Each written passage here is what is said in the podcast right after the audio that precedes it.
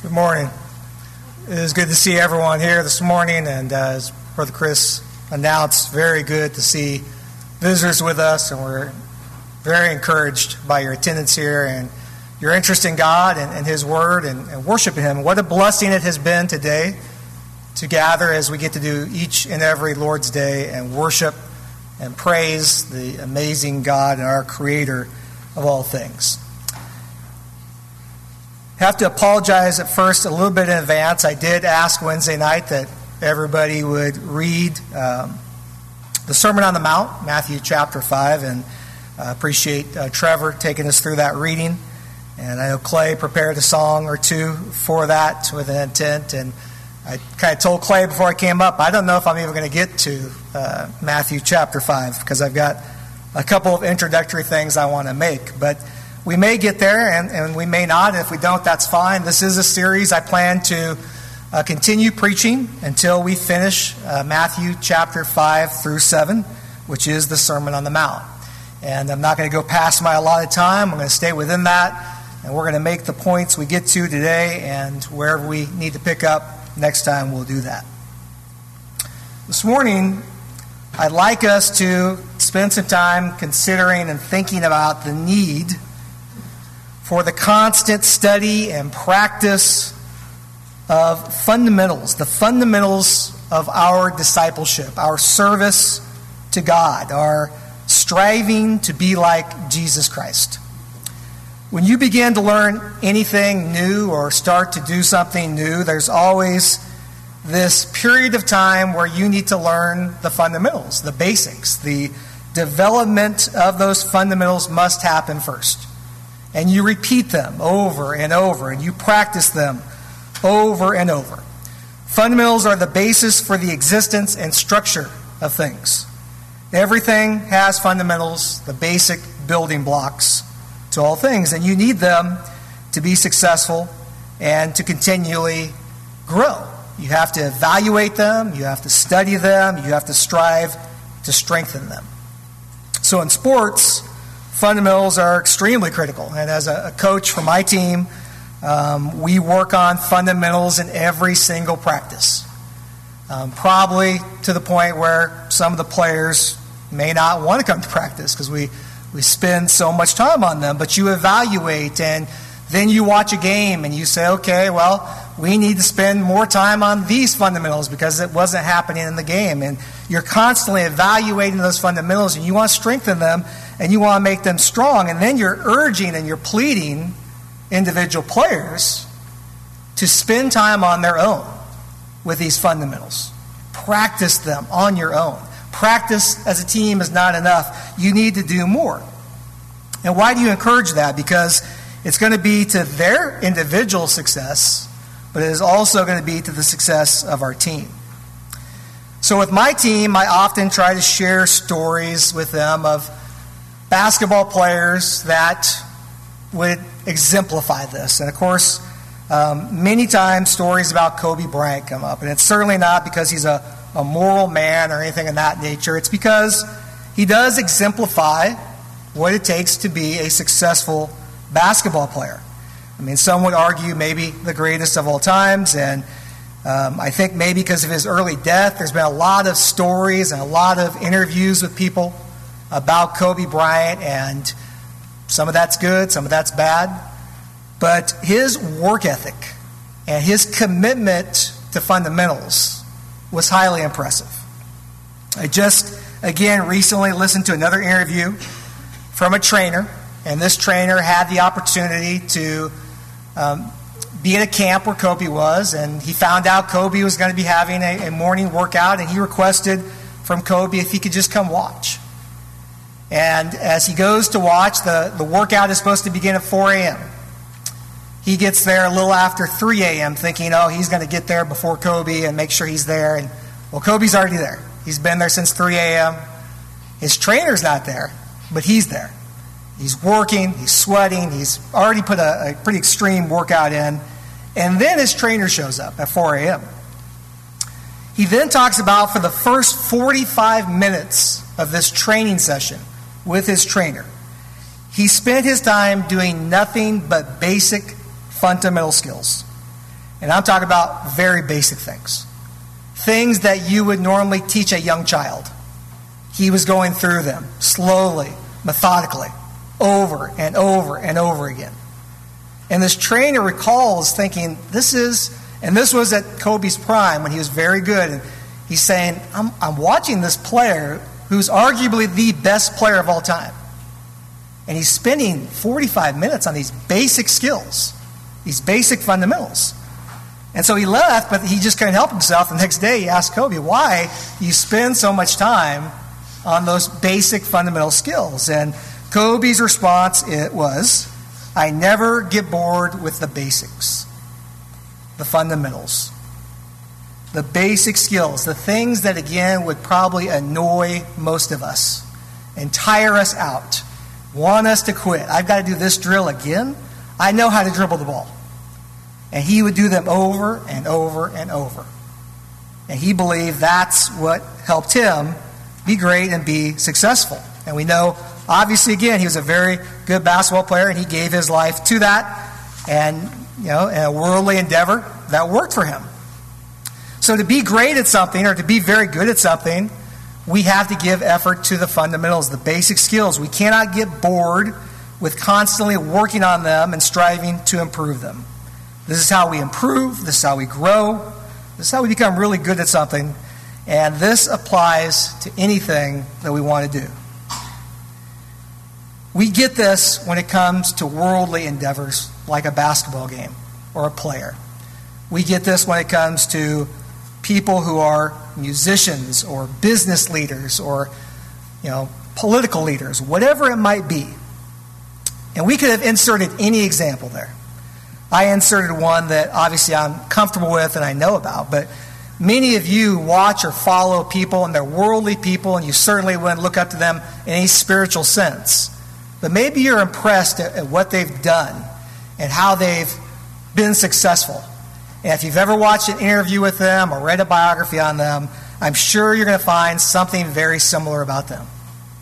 They're devoted to the fundamentals, and they have a tireless work ethic. They never stop working on improvement. So we understand that application when it comes to the world, and yet, obviously, not everyone in the world makes that type of commitment because you only have a few that are like Kobe Bryant or these famous people that we could rattle off. Why? Because just like us in our own Christianity, they might get bored with the fundamentals. They might get distracted and they might quit and they might give up. So, obviously, the application I want to make for us this morning is in our own spiritual walk with God. And obviously, hopefully, the point is obvious.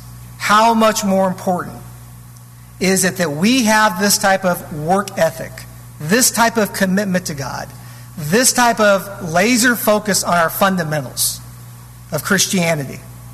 because there is so much greater at stake. It's not about winning the basketball game or winning championships or becoming a famous entertainer or becoming a famous leader. Those are all worldly endeavors, and they won't last. But what will last is our soul, our eternity. Where will we spend our eternity? And I would believe, since you're here this morning, your desire is to go to heaven when this life is over. To be with God, to be with Jesus, to be with all the saints when this life is over for eternity. And if that is true, and I believe it would be true for all of us, then why do we not take our walk with God, our faith, as serious as people of the world take their careers, their jobs, their hobbies? It is critical that we are as serious as they are about our service to God. Eternity is at stake. And sadly, just like there's many that won't make the commitment to be great in a sport or a job, there's many people that won't make the commitment to God. They'll ignore the fundamentals of God's commands, the basic instructions of God's commands.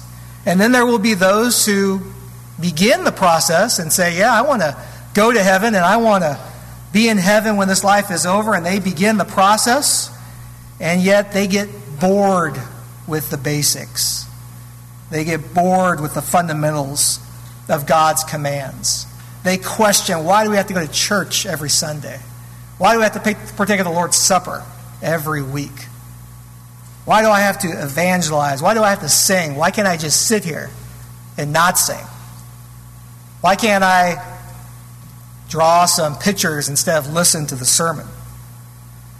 And they, I would argue, truly don't understand who God is and what God has done for us and what is at stake. But the Bible clearly tells us, and Jesus clearly tells us, that many will make that choice to give up, to quit.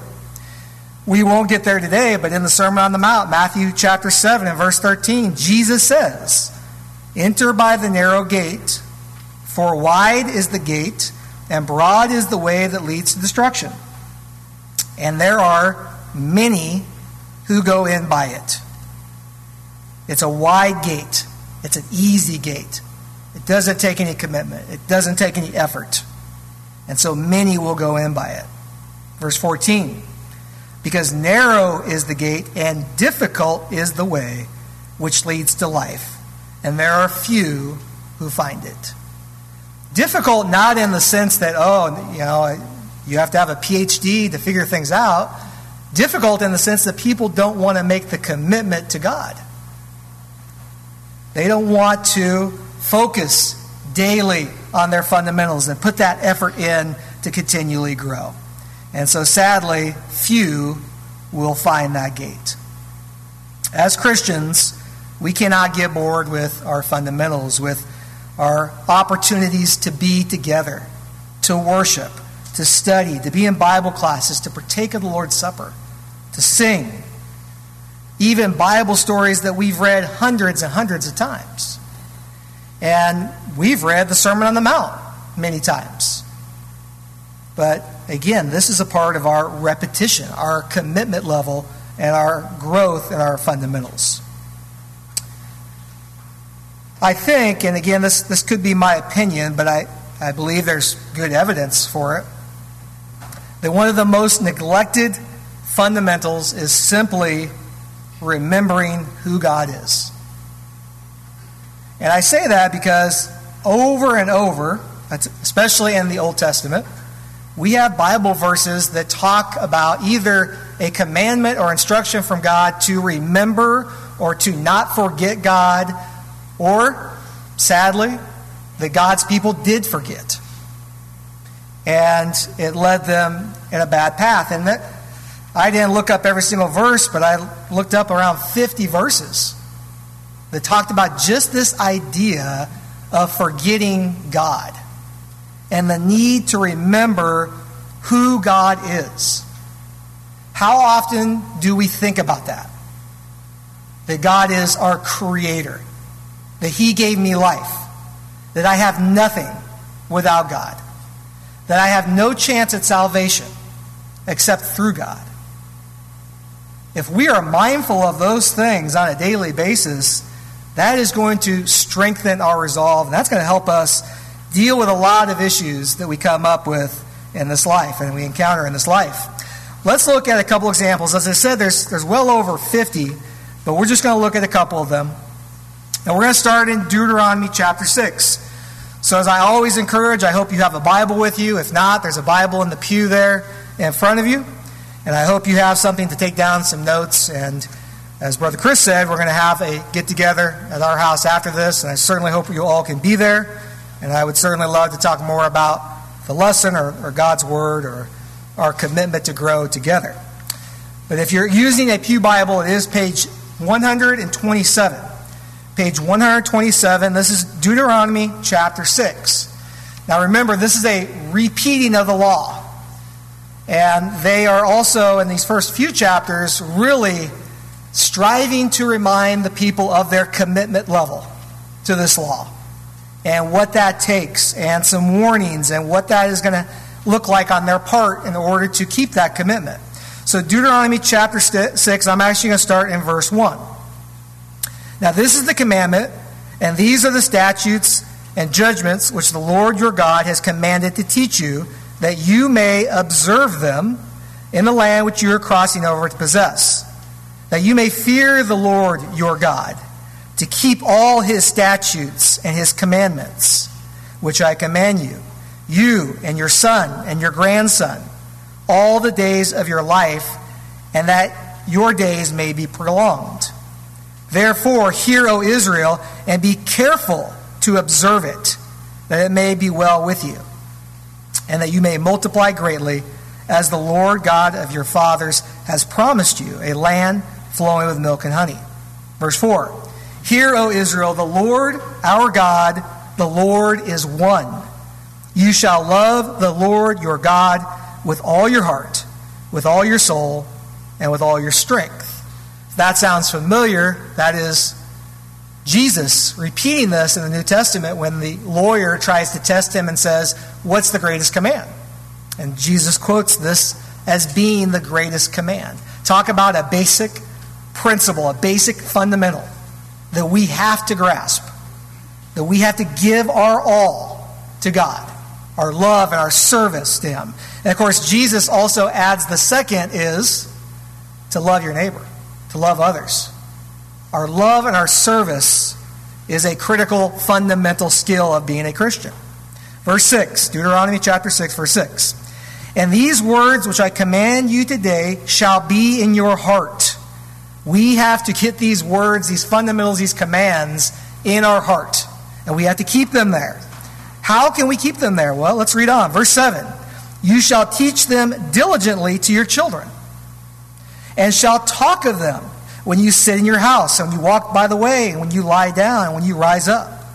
Verse 8 You shall bind them as a sign on your hand, and they shall be as frontlets between your eyes. Verse 9 You shall write them on the doorpost of your house and on your gates. How can we strive to keep these fundamentals? You talk about them, you teach them, you bind them, you write them. They're constantly on my mind.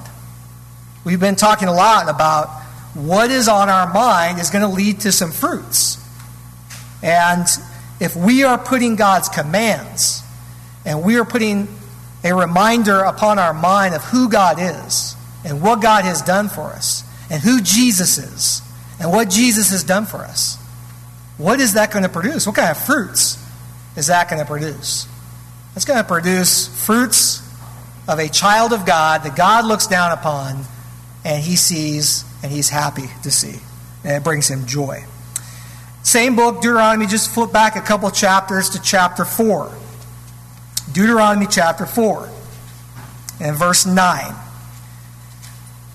Chapter 4, verse 9. Only take heed to yourself. Again, we see that come up a lot. Take heed to yourself and diligently keep yourself, lest you forget the things your eyes have seen, and lest they depart from your heart all the days of your life. If we're not diligent, if we're not focused on these basics, these fundamentals, we can forget them. We can see them depart from our heart. And that is going to lead to our downfall. Again, continuing in verse 9, and teach them to your children and your grandchildren. Verse 10 Especially concerning the day you stood before the Lord your God in Horeb, when the Lord said to me, Gather the people to me, and I will let them hear my words, that they may learn to fear me all the days they live on the earth, and that they may teach their children. God's words. It is so critical that if anyone tries to lead us to another book or to the the teachings of a man or the words of a man that we always come back to what does the Bible say? What are God's words? What has He instructed us? These are the words that are going to judge us. These are the words that, when I put them on my mind, are going to produce fruits that are worthy before God. Sorry, I had a couple slides. Um, another one that we just studied about in Wednesday night, as Chris is leading us through the study of Jeremiah, was Jeremiah chapter 3. And, and we saw this in Isaiah, and we, we see, we'll see this a few times in the prophets, where they are told they have forgotten their God. Now, again, does that mean they, they just don't know who God is anymore? No, it means that God is not in their mind anymore. God is not in their hearts anymore. And what is on their heart? Well, what's on their heart now are things like idols and desiring to be like foreign nations. Uh, and that has become their focus. Um, one more to consider. If you turn over to Nehemiah chapter 9, this is on page 335 of the Bible Pew. Nehemiah chapter 9. I'm not going to read the entire chapter, but I do want to highlight a couple verses. And while you're turning there, just remember that they have come back from captivity, they have built the wall, and they are now opening the law. And you remember their reaction as they wept when they heard the word because it had been so long. And they also recognized their own sin and that they needed to change. And Nehemiah 9 is really about the process of them striving to change.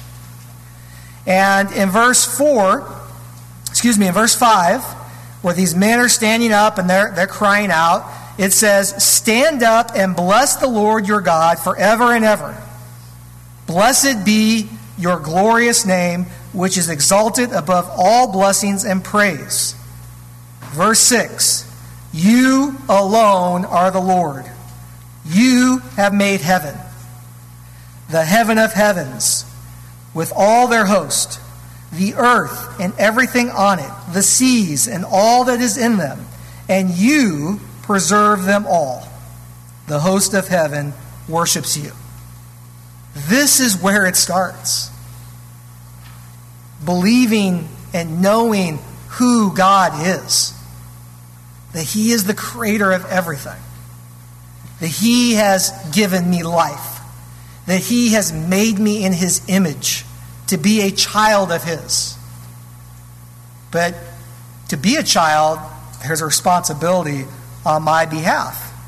And they're recognizing that they need to do that. And they're also recognizing that their forefathers had made some mistakes. So if you drop down Nehemiah chapter 9 and drop down to verse 16. But they and our fathers acted proudly, hardened their necks, and did not heed your commandments. Verse 17, key verse here. They refused to obey, and they were not mindful of your wonders that you did among them. But they hardened their necks, and in their rebellion, they appointed a leader to return to their bondage. Now, we skipped the big chunk there, but much of Nehemiah 9 is about all the amazing things, the, the many wonders, the miracles, the plagues, the, the sea being departed. They had witnessed all those things. So, how could they rebel against God after seeing all that? because they were not mindful. They didn't keep those things on their mind. They saw it, it was over, it was in the past, and now their mind was on something else. They needed to, just like we need to, keep our mind on the wonders of God, the miracles of God, the amazing creation of God. And then we can stay on the correct track. And again, notice it says they appointed a leader to return to their bondage. Can we return to our sin? Absolutely. If we're not mindful of God and who He is and what He's done, we can easily find ourselves returning to sin. Let's not make the mistake that they made. Let's remember to be mindful of God's Word. So, what do we learn from this? Well, first, I think uh, hopefully we realize there's a constant effort that takes, needs to take place. That we are constantly working and focusing our minds and our hearts on these fundamentals, these basic things. We can never get bored. We can never say, well, I already know that story. I don't need to study that again. I've already read the Bible through. I don't need to read the Bible. I've been to church. I've sang songs. It, it can never end. And if we truly know who God is and what He's done for us, we won't want it to end. We won't want it to end. As we read, as Trevor read in that passage, we will hunger and thirst for righteousness. We'll never get enough of being together with God's people. We'll never get enough of studying His Word and growing and building our commitment. Thinking about God as our Creator, giving us life, making us in His image is a powerful thing to consider. So, where do we go? We want to focus on the fundamentals, and we've talked about a few of them. Quite honestly, studying any part of God's Word would be valuable, would be powerful. I think Genesis chapter 1 would be a, a great place to study and go through the creation.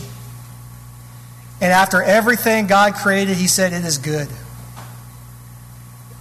And then He makes us in His image. And He says, It's all good. What God made was good and can be good. Maybe that's a place to start and to continue to read over and over to build our fundamentals. Maybe it's the Gospels and, and maybe it's the death of Jesus. Maybe thinking about what Christ did for me and, and, and the horrific and painful death on the cross would build my fundamentals. I think those things certainly would do it. But for me, I kept coming back to the teachings of Jesus and specifically the Sermon on the Mount, which again covers Matthew chapter 5 through 7. Three chapters early in Jesus' ministry. And he covers so many topics. The more I read it, the more I kept thinking we could almost just have the Sermon on the Mount and we would have enough. He gives us so much about what God wants of us, how we are to live, and what a focus on the heart. The heart, the mind, the attitude. And what do we know about God? What does He look at? He looks at the heart. We might be able to fool people on the outward appearance, and they think, oh, he loves God and he's here at church and he's doing what he needs to do. But if our heart is not truly in it, if our attitude is not right, all those things are in vain. We could be here this morning. And if our heart and mind is not truly in to this worship hour together, it's in vain. And maybe nobody in this room knows it, but God knows it. We cannot fool God. The other thing that I love about this is in three chapters, Jesus covering all these basics. If you read this, and I, I had my app read it, and I timed it, it's less than 15 minutes. It was about 13 minutes and 30 seconds to read the entire Sermon on the Mount. Now, you might be saying, hey, you're way past 15 minutes in your lesson, so you need to, to learn from that. But that's, that's not the point. So we'll talk, we can talk about that lunch if you want. Um, it's just amazing to me that I could spend 15 minutes of my life every day and hear the entire Sermon on the Mount from Jesus. And what would that do for me if I listened to that every day or if I read it every day? So you don't have 15 minutes? Okay, read one chapter a day. Five minutes. You don't have five minutes?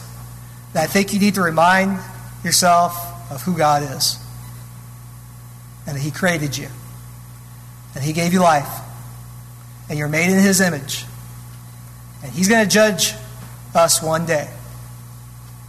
So if we don't have five minutes for Him now, we can't expect Him to have any time for us at the time of judgment. Putting our fundamentals to work is so critical in our lives. And so here in Matthew chapter 5 to 7, we have Jesus' Sermon on the Mount. And I'm going to start actually with the end of this. So if you have your Bibles open to um, Matthew chapter 5, if you're in a Pew Bible, that's page 651. 651. I'm going to actually flip over a couple pages to chapter 7, the very end of this sermon chapter 7, verse 28. And so it was when Jesus had ended these sayings that the people were astonished at his teaching, for he taught them as one having authority and not as the scribes. Are you ever astonished when you read the words of Jesus? These people were. They were there looking at Jesus on this mountain, hearing him speak for 15 minutes, and they were astonished with what he talked about and his authority and his understanding and how he presented it. We too can be astonished. We too can sit at the feet of Jesus. He may not be physically in front of us at the mountain, but we can read this, these same words that they read, that they were astonished by, that they were moved by, and that can have the same effect on us. So I hope as we go through this series of studies uh, the next few months that you'll take some time and you'll read through the Sermon on the Mount uh, several times. So I won't read the text again. Brother Trevor did that for us. I appreciate that. Um, but what caused Jesus to, to teach this sermon? This, there's going to be a lot of connections to what we've been talking about in our study of relationships. Well, Jesus saw the multitude. And we know when he saw the multitudes of people, he felt compassion. He felt concern. He wanted to teach, he wanted to help them. And it says simply that he opened his mouth and he taught them. Our last lesson, the last lesson that I presented was on evangelism. How simple is it for me to just open my mouth and teach and be an example and say the words of God or read a Bible verse and let Jesus do the talking? The tongue is certainly a, a powerful thing. We know James talks about how it can be used for bad, but it can be used for good in many ways as well. So the first few verses are what we call the Beatitudes, and you probably have a title in your Bible. Um, and it's not a part of the passage, it's a man made title um, that they put there called the Beatitudes, and it comes from this Latin word uh, that means blessing. And so it's a, a state of bliss, it's a, a blessing, it's being blessed in a way that brings extreme happiness and, and makes you feel fortunate and, and well off. And what's impressive uh, uh, about this is Jesus starts his sermon with these beatitudes, these blessings. But you'll notice quickly that the only way to get those blessings is by an action on our part. We have to do something, we have to become something. Okay, and I would argue that these are certainly some of the fundamentals of being a disciple of Jesus. That we have to put these things on. And as I said a moment ago, I think you'll see a lot of these things connect with what we've been talking about in our study on relationships. So let's at least start with a summary. And so in the first 12 verses, these listing of Beatitudes, things that Jesus says, blessed is the man who does this, and then specifically tells them what that blessing will be. So if if you were to summarize, and this is just my own personal summary, okay, it's not, you know, word for word exactly how Jesus stated it. But this person, the person who is humble, caring, serving, desperate to be like God, merciful, compassionate, always seeking peace, persecuted, that person, the person that, that exemplifies and puts all those things in their life, that person will be blessed. Happiness, fortunate, well off. That person will go to heaven. That person will be comforted. That person will have a good life on this earth. And of course, that's within perspective because he just told you you're going to be persecuted. So it doesn't mean I'm going to be rich, it doesn't mean I'm going to be famous, I'm going to have a lot of possessions. It means I know where true joy comes from. My service to God. And if that leads to my persecution, then I count it as a blessing.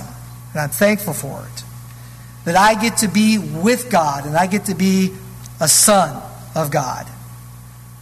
I find it amazing that Jesus starts off his sermon with these blessings. Jesus came to bless us.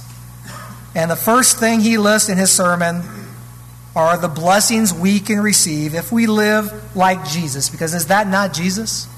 Is Jesus not all of those things? Does he not exemplify all those things? If we strive to be like Christ and we put these things on in our life, we will be blessed. I think it's also an important point to note that it shows that our happiness, our true happiness, comes from our own actions. Everyone's always seeking happiness, and they'll, they'll seek for it in money and possessions and, and fame and all these different avenues. But this is true joy. This is true happiness. How do I get that? By becoming that person, by living in a humble manner, by caring and serving and being compassionate. So we have an impact on our own happiness by the choices we make and how we live. Of course, the world would teach opposite. The world would say you need to have certain amounts of possessions and money and cars and, and all sorts of things. But this is why Jesus came. He came to correct error, He came to teach truth. And the truth is, if we are focused on these fundamental principles of being like Christ, we will find true joy, we will find true happiness, and in the end, we'll find a home in heaven. We're going to continue our study at the next time that I preach, and we're going to look at each of these Beatitudes a little bit closer and what they mean. What does it mean to be poor in spirit, to mourn, to be meek, to hunger for thirst and righteousness, to be merciful, to be pure in heart, to be peacemakers, and to be persecuted. We'll focus on those individually a little bit more, but I hope this morning that you take two things away from this lesson. One is that it takes an extreme commitment level upon our part. Nobody can do it for us.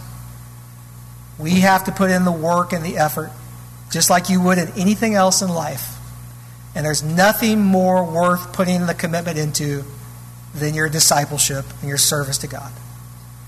And secondly, when you live like Jesus, you're going to be blessed in this life with true happiness and with a home in heaven. If you're here this morning and you're not a Christian and you've not been baptized for the remission of your sins, as we talked about in Bible class this morning, then there's a need first for you to understand that you need to do that. You need to know who God is and what He's done for you, and that He sent His Son Jesus to die so that you could be forgiven. But that takes some action on your part. And you need to be baptized for the remission of your sins, and you need to give your life and serve God and live like Jesus until that final day of judgment. If you're here this morning and you have not been baptized for the remission of your sins, we'd love to assist you with that, or if we can just offer prayers for you uh, on your behalf and encouraging you in your walk, whatever it is in which we can help you, we ask you to come forward now as we stand and sing.